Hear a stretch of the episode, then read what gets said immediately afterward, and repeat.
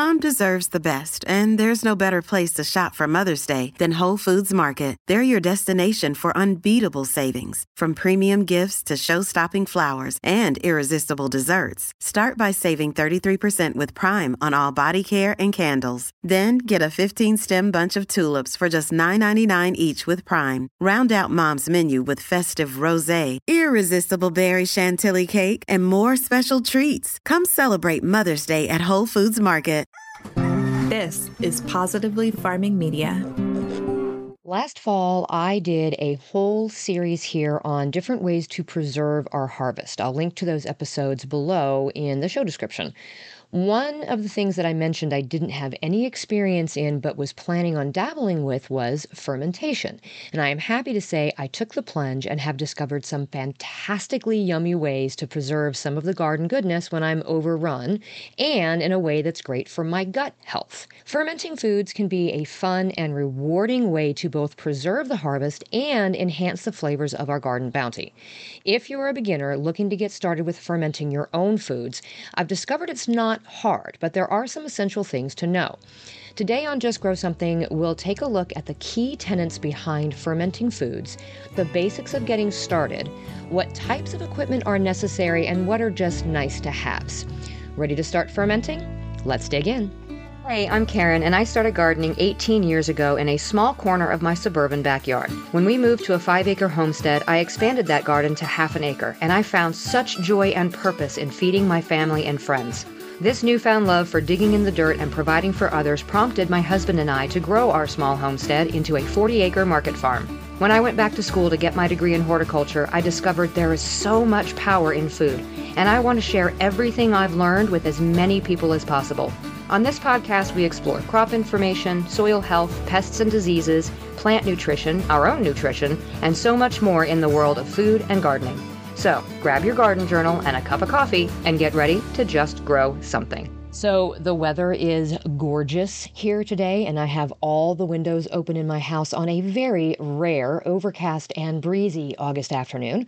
So, if you hear the sounds of chickens or pigs or birds in the background, just pretend we're having a conversation on my back porch, listening to the farm animals and the wildlife. Grab a cup of coffee and pull up a chair next to me, okay? Quick reminder this is the final week to sign up for fall registration of my Plan Like a Pro garden planning course, or spring registration if you're in the Southern Hemisphere.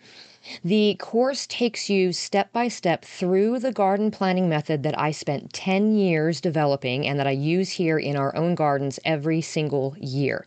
There are pages of downloads, hours of video, a private community where you can ask questions and share ideas.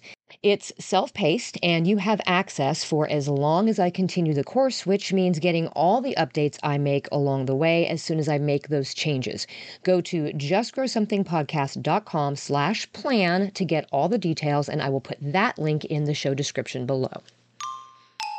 Let's just start this conversation by saying fermenting is an ancient preservation method. It has been used for centuries, for thousands of years, literally. While it is generally safe and can be done properly with zero experience and only basic instructions, I am not an expert.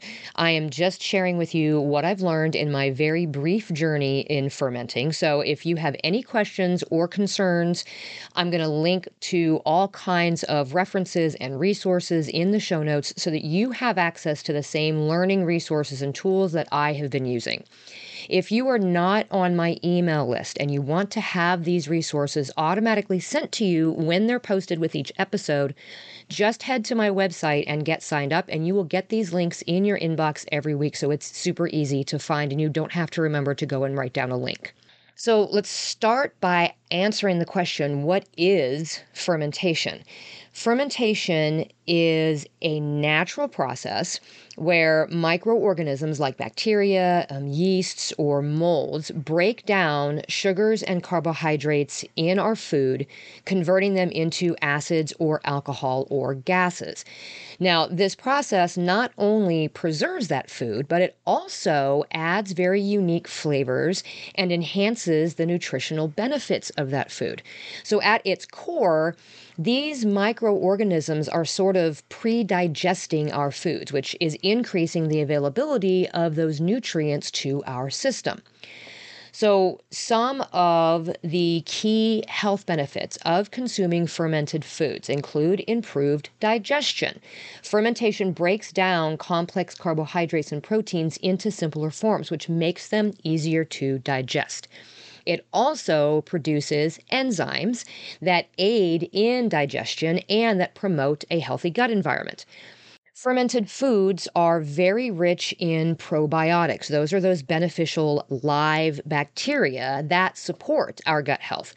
These help maintain a balanced gut microbiome, which is linked to improved digestion, immune function, and mental health. We talked about the gut brain connection back on a Focal Point Friday episode about the link between ultra processed foods and mental health a significant portion of our immune system is located in the gut. So, probiotics that are found in fermented foods can help manage our immune response and enhance our body's ability to fight off infections and diseases. Now, fermentation can also increase the bioavailability of certain nutrients in our foods, like vitamins and minerals and antioxidants, which makes them more accessible to us in the body. These are things our modern diets are often definitely lacking. The studies have shown a connection between eating fermented foods and reduced inflammation. Some fermented foods contain anti inflammatory compounds and those probiotics, again, that may help reduce inflammation in the body. Now, much of this is tied to fermented dairy products like yogurt and kefir, but to a lesser extent, certain fermented vegetables also carry these benefits. So, even though we're primarily talking about vegetables today, fermented dairy products are also very beneficial. It is important to note that the health benefits of fermented foods can vary depending on what type of food it is that we're fermenting and the fermenting process that we are using.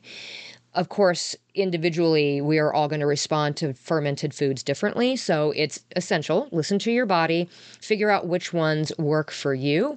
Some people tend to jump into fermented foods very quickly trying to get all of these health benefits from them, but it can often disrupt your digestion a little bit. So, what I have done is started with small servings to just sort of allow my digestive system to adjust. And then I slowly added more and more fermented foods each week. So, if you have specific health concerns or conditions, it's always a good idea to consult with your professional, like a registered dietitian or somebody who is very well versed in these types of things before making any kind of a significant change to your diet.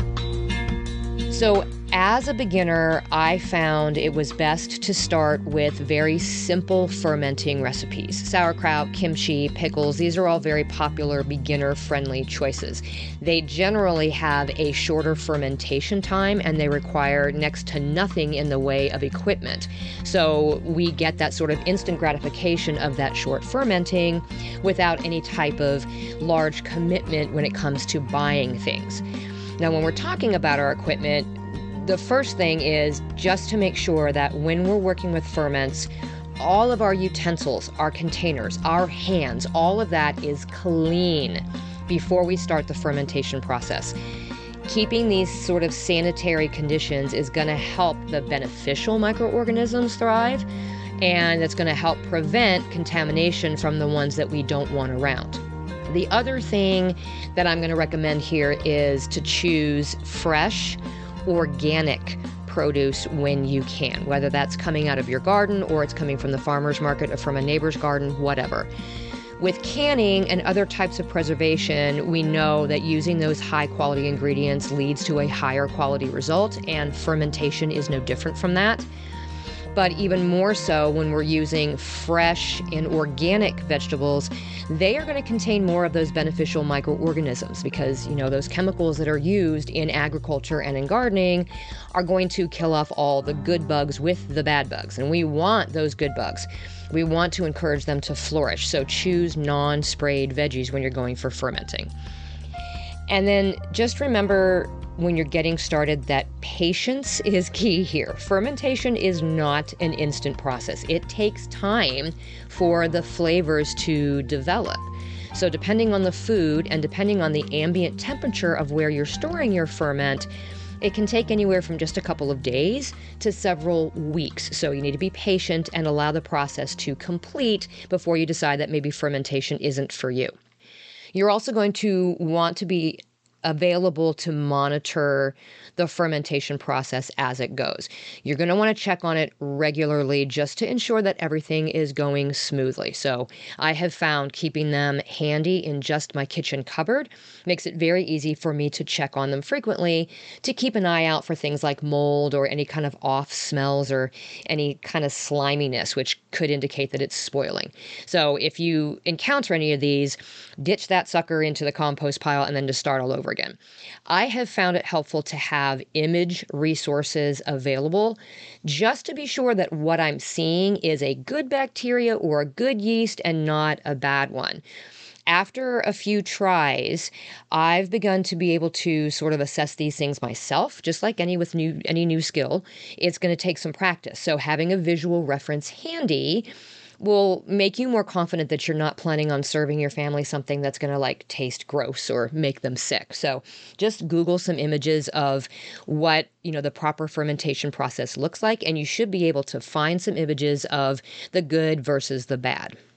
And I know we're talking the basics here, and the basics as far as equipment is really all you're going to need for some of the more simple, fast fermenting batches. But for things that require longer aging, you might also consider using airlocks. These things are going to help the gases to escape while preventing any oxygen or contaminants from getting into the container. So I'll talk about these a little bit as we get into the actual process of fermenting. I've found that having a couple of little extra tools have helped make fermenting a little bit more foolproof as I have learned the process and as I've started experimenting. Now, two things that we want to consider before we get started is storage of our ferments during the actual fermentation and then storage after the fermentation is complete. So, understand that different types of ferments like different conditions while they are fermenting. So vegetables typically prefer something around 65 to 70 Fahrenheit.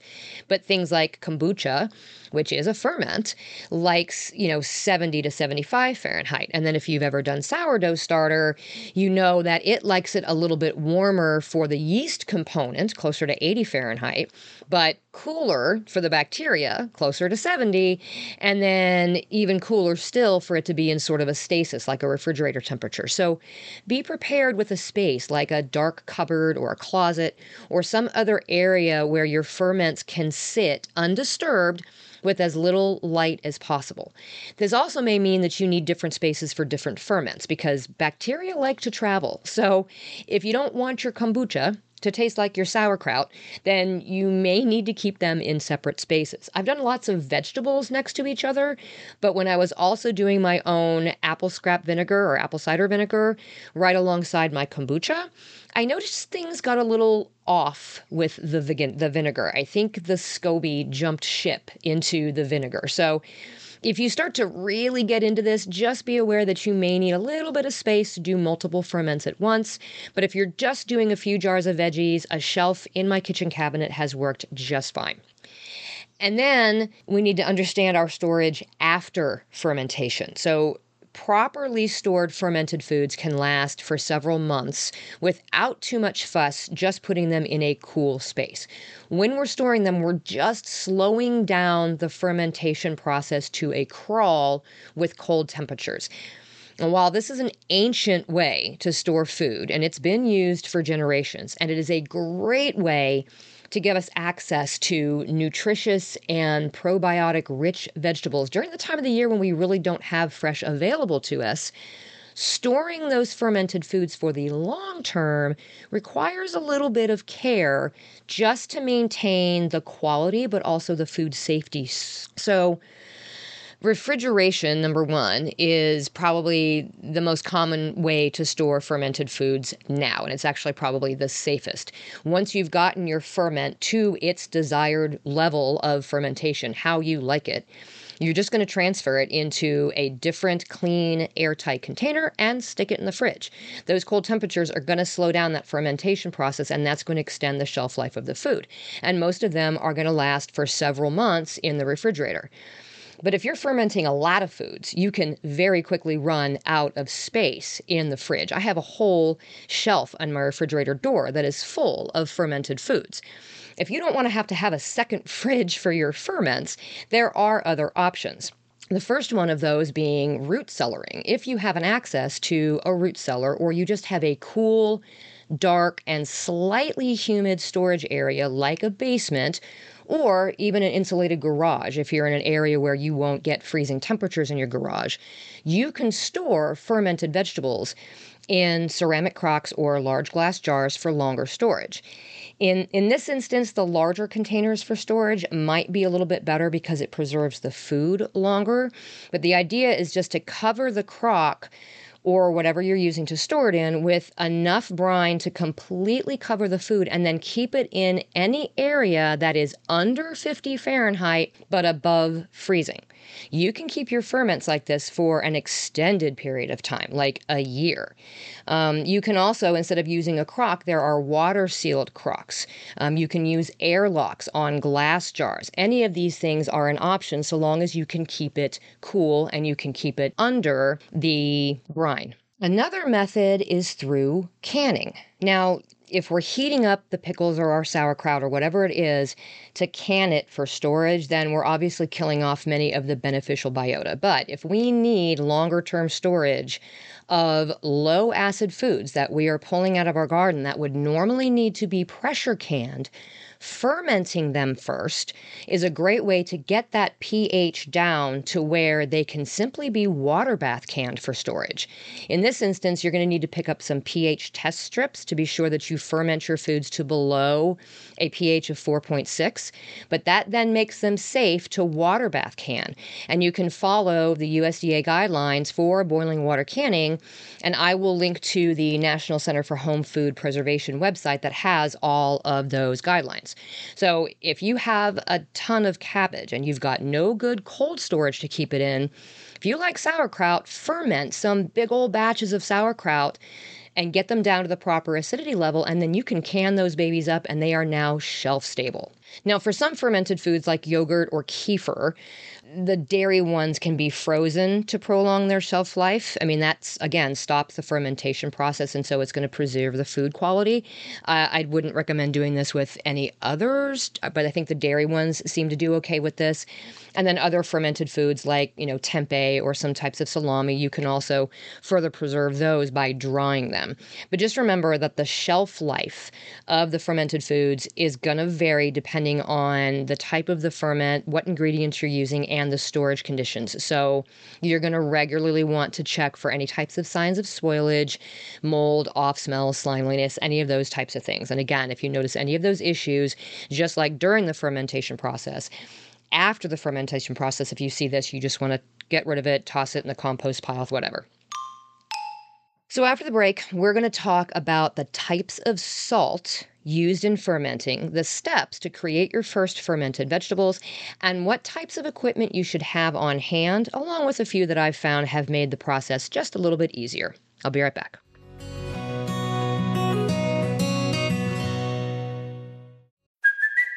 It's Kaley Cuoco for Priceline. Ready to go to your happy place for a happy price? Well, why didn't you say so? Just download the Priceline app right now and save up to 60% on hotels. So, whether it's Cousin Kevin's Kazoo concert in Kansas City, go Kevin, or Becky's Bachelorette Bash in Bermuda, you never have to miss a trip ever again. So, download the Priceline app today. Your savings are waiting. Go to your happy place for a happy price. Go to your happy price, Priceline. This episode is brought to you by Shopify. Whether you're selling a little or a lot, Shopify helps you do your thing, however you cha-ching. From the launch your online shop stage, all the way to the we just hit a million orders stage. No matter what stage you're in, Shopify's there to help you grow. Sign up for a $1 per month trial period at shopify.com slash special offer, all lowercase. That's shopify.com slash special offer.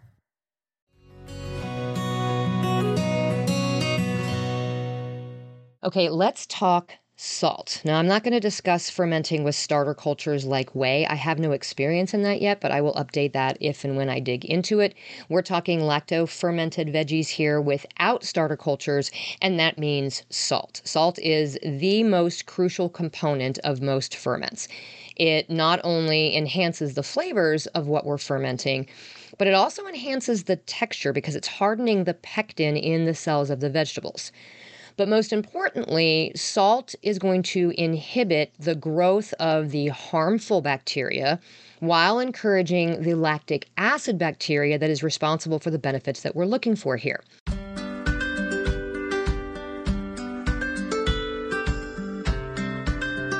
Lactic acid bacteria are anaerobic, which means they don't need oxygen, while their nasty competitors like bacteria and fungi do. So, the purpose of the salt is to create a nice brine where all the good bacteria can do their good work undisturbed by the bad buggies. It also inhibits yeast growth, which would break down the sugars in our veggies into alcohol instead of lactic acid, which, of course, is a whole different kind of ferment. The other thing to think about is that the right salt to water ratio is what is essential for proper fermentation. So, a common ratio is 2 to 3% of salt to the weight of the vegetables that we're fermenting. The other component to this is using the right salt and the right water. So, let's discuss salt options. Land salts, like rock salts or Himalayan salts, are great. They're usually finely ground, which works great for creating a brine, and they have a great mineral content. Sea salts also have great minerals and other micronutrients that are made more available to us through the fermentation process. Sea salt has a higher moisture content, which means they're generally more coarse. So sometimes this can affect how much brine you get initially or how much, you know, elbow grease it takes to get you to the brine, but you can always just grind it up and make it easier to work with. Kosher pickling salt sounds like exactly what you would want to use for fermenting, since essentially we are pickling these veggies.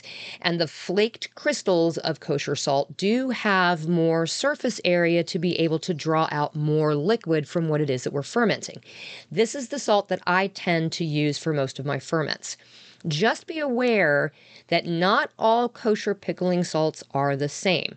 It is still a refined product. So it's been processed through dehydration and then it's been treated with carbon dioxide and such. But there are some brands that then add anti caking agents to their salt. So be sure that you look at the label to be sure that the only ingredient listed is salt. So if you can use an unrefined land or sea salt, great. If not, go for the kosher salt and just be sure that it doesn't have any caking agents in it. And then there is iodized salt, our common table salt. It is a very refined salt that has likely had all of the minerals leached out of it, so we don't get those benefits. And then you have the addition of iodine it is possible that the addition of this iodine could not only inhibit the fermentation process, but it can also cause an off color to our final product. So, for these reasons, I stay away from refined iodized table salts and I stick to the first three that I mentioned. Now, not all ferments are going to require water to create a brine. So, sauerkraut, for example, uses only the salt and it creates its own brine. But if you're doing things like cucumber pickles or fermented carrots, which is one of my favorite snacks, by the way, then you will need to make a brine. It's important to use the best water that you can, preferably spring water. Our tap water is chlorinated, and that can prevent the growth of the good bacteria we're going for. So, if you don't have access to a good unchlorinated spring water, then you'll need to boil your tap water first and then let it fully cool before using it for your brine. Now, essentially, for the basic, basic fermentation, all you need is a container, the proper salt and maybe water, primary and secondary followers, a weight, and a cover. Now, of course, you'll need things to cut or shred or whatever, but I'm assuming you have all that stuff in your kitchen already. Just be sure as your ferments begin their process that you're using non reactive utensils and containers. So, no aluminum, no copper, no cast iron, or low grade stainless steel. We don't want metals leaching into our ferments when they start to acidify. So, stick to things like glass, wood, silicone, and high grade stainless steel. So let's start with containers. For fermentation containers, you can use stoneware crocks or you can use glassware. I use wide mouthed mason jars. I'm a canner, so it's something I have a lot of. For larger batches of ferments, I do plan on getting some stoneware crocks, but those can be pretty pricey these days. So glassware is where it's at for me right now, and I have half gallon sized mason jars that I use for larger batches of ferments. Now, we already talked about the salt and the water, so let's talk about those last four the two types of followers, the weight and the cover. So, the primary follower, right? This is just something that you are going to use as a barrier between the air and your brine. It can be a piece of plastic wrap, um, cheesecloth, a piece of silicone, even a cabbage leaf or a grape leaf. A grape leaf. So when I make sauerkraut, I have uh, a leaf that I leave unshredded, and I place it on top of the shredded ones inside my glass jar. And it acts like a blanket between the shredded cabbage and the air. So, whatever thing that you are using, this is the primary follower. It is just a blanket between whatever you're fermenting and the air above. And then you have a secondary follower, which is exactly what it sounds like. It is a second thing that you are going to nestle over top of the primary follower and the contents that are beneath it just to sort of keep it pressed down. We don't want anything floating up above the brine because it can spoil. You can use a plate that fits inside your container. You can use a piece of hardwood that's been cut to size. Anything that's going to trap that primary follower and the other contents under the brine. And then you need a weight. This is going to keep your secondary follower in place when the fermentation process starts to cause the carbon dioxide to bubble up. So, if your followers are just sort of floating there on the surface and the fermentation action really gets going, it can bounce the followers up enough for some of your vegetables that you're trying to ferment to float up and out. So, this exposes it to the air and that can cause spoilage. Plus, the more weight you have, the better able you are to keep the brine contained in the veggies and not flowing up and over the edge of your jar or your crock during this sort of bubbling process any heavy, sanitized, non reactive item can do the trick. It can even be like a, a, large river stone or river rock or something. I have a glass weight that came with a kit that my lovely sister in law got me for Christmas last year, and it works beautifully well. So I'll use a cabbage leaf as my primary, and then maybe a small plate to cover that completely while pressing down with the glass weight on top. Now, another method that I use with smaller containers is to just use a Ziploc bag as a combination secondary follower and weight. So you can put your primary follower in the jar. In this case, we'll say my cabbage leaf, right? And then you put a Ziploc bag in place over top of that, completely covering the cabbage leaf. And then you fill that bag with brine until it completely fills the void and it weighs everything down at the same time. It works phenomenally well in smaller mason jars when I'm not making a big batch of something. None of this is super technical. We just want to make sure that anything that we have that's supposed to be in the brine stays in the brine. However, you manage to do that in a non reactive way is completely up to you. And then finally, we need something to cover our jar or our crock that allows the CO2 and the lactic acid gases to escape while keeping oxygen and any other contaminants out. So initially, I just put my mason jar lids on and then I would turn it back one turn so there was enough of a gap to allow gases to escape out of that lid. It was perfectly fine. But the kit my sister in law sent me also included some lovely airlock lids that screw right onto the mason jars. So I just put them in place and it allows the gases to escape without letting anything else in. It's easy peasy. You can also use the ones that are intended for making wine that have water in them, which also do the trick, but you would need to modify your canning lids to accommodate those, or you can buy ones that are already retrofitted. So if you're going to go the budget route when getting started, like me, just put a lid on your ferment and then loosen it up just enough to let the gases escape out and call it good. Now, of course, there are all kinds of extra things that you can get that may not be necessary, but are those sort of nice to haves, like the airlocks I referred to. There's wooden tampers, there are fancy slicing and shredding tools, stone crocks, pH test strips, all those things. But we're talking about getting started with the basics. And so we'll just stick with those and get into the actual process itself, which is surprisingly simple.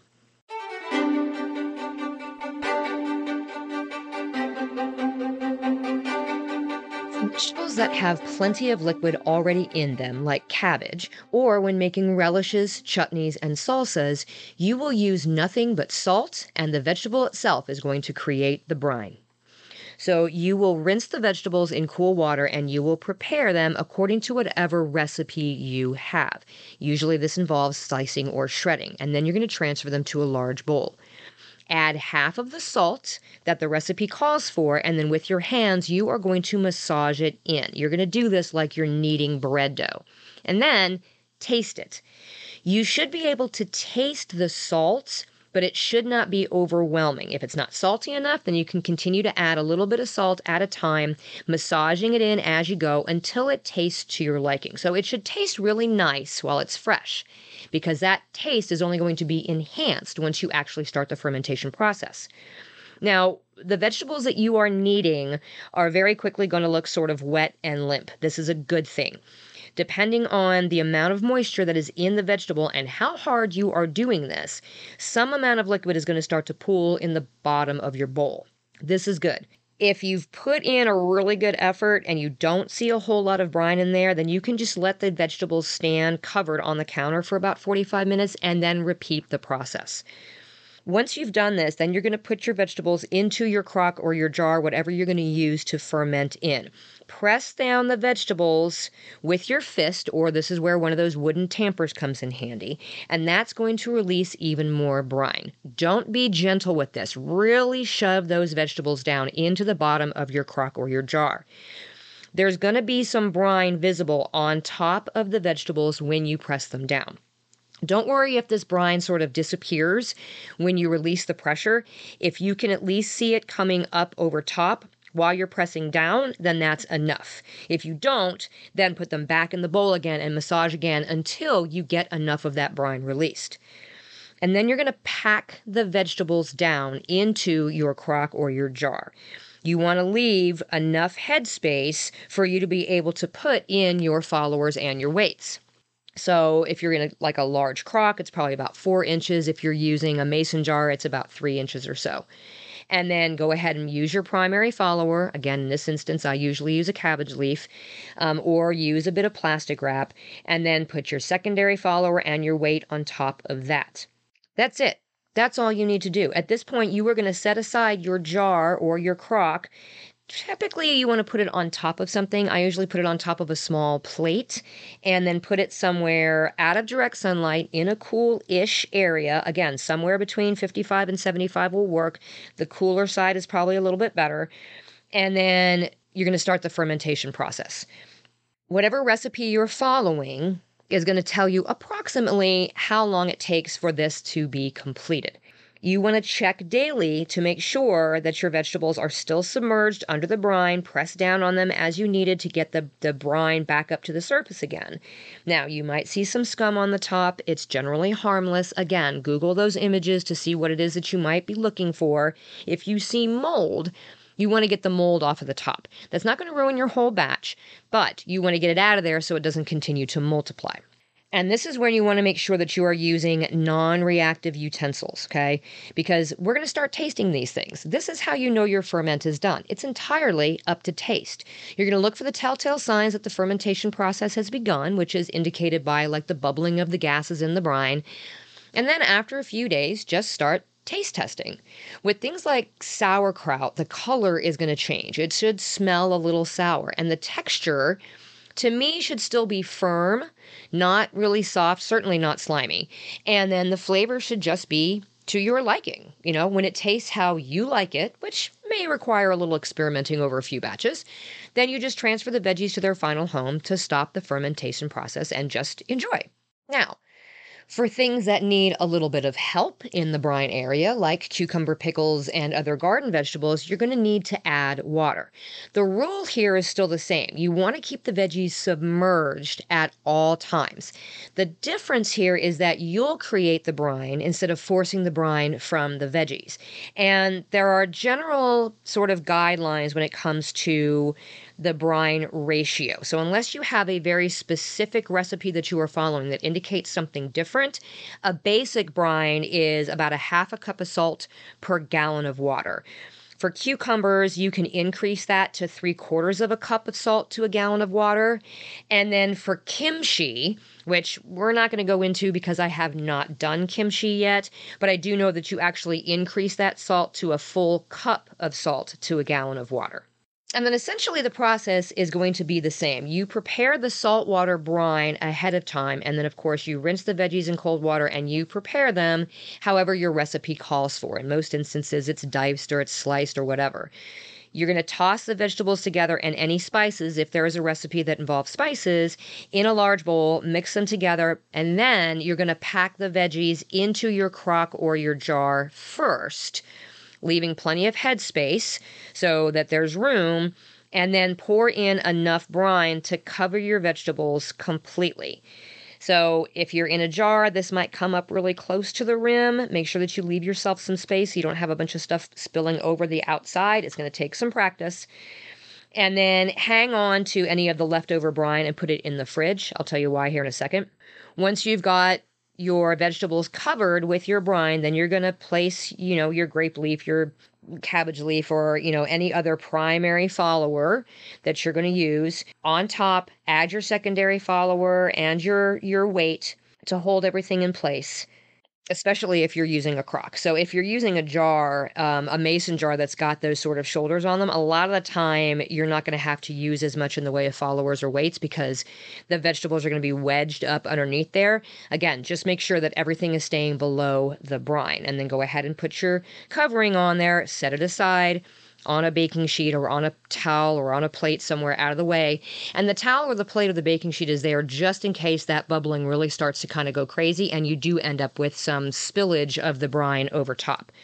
And then just go ahead and ferment for the time that's indicated in your recipe. Again, you're going to have to monitor the brine level. And this is where that saving of the brine in the refrigerator comes in handy because if you need to top it off, you have the brine already created. You just want to make sure that those veggies are always submerged. And again, if you see scum or anything on top, you can go ahead and scoop it out. You don't want to have any of the veggies peeking up out of the brine because they are very quickly going to get soft and spoil. So if you see anything, even a teeny tiny bit out of the brine, make sure that you use a non reactive utensil to either poke it back under, or if it started to get soft or anything, then just pull it out and make sure the rest of them stay underneath. And again, as these vegetables ferment, they are going to start to lose their really bright color. The brine is going to start to get cloudy, and this is when you just start taste testing. They are ready whenever it is pleasantly tasting to you. You know, if they're pickly, they they won't have that same strong acidity as a vinegar pickle. Um, you know, but but the the taste should be what you are looking for in a pickle. And again, this very well may require some, you know, experimentation by you over the course of several attempts just to find what it is that you like as far as the flavor and texture of your fermented vegetables. In reality, fermenting is a simple process. The main things to worry yourself with is the cleanliness and keeping the veggies submerged under the brine to stave off any of the yucky stuff. I've done sauerkraut, I've done carrots and radishes. I did a shredded carrot and radish seed pod salad. But by far, my favorite has been fermented garlic. I did one big batch and I stored half of it in honey which has made it delightfully complex. And then the other half of the batch I transferred into some leftover brine from my German pickle recipe and stored them in the refrigerator. And they are a fabulous addition to anything that calls for pickles or garlic. Have fun with it. Get the basics down and then start experimenting with flavors. There is a world of possibilities out there with what you can do with fermented foods.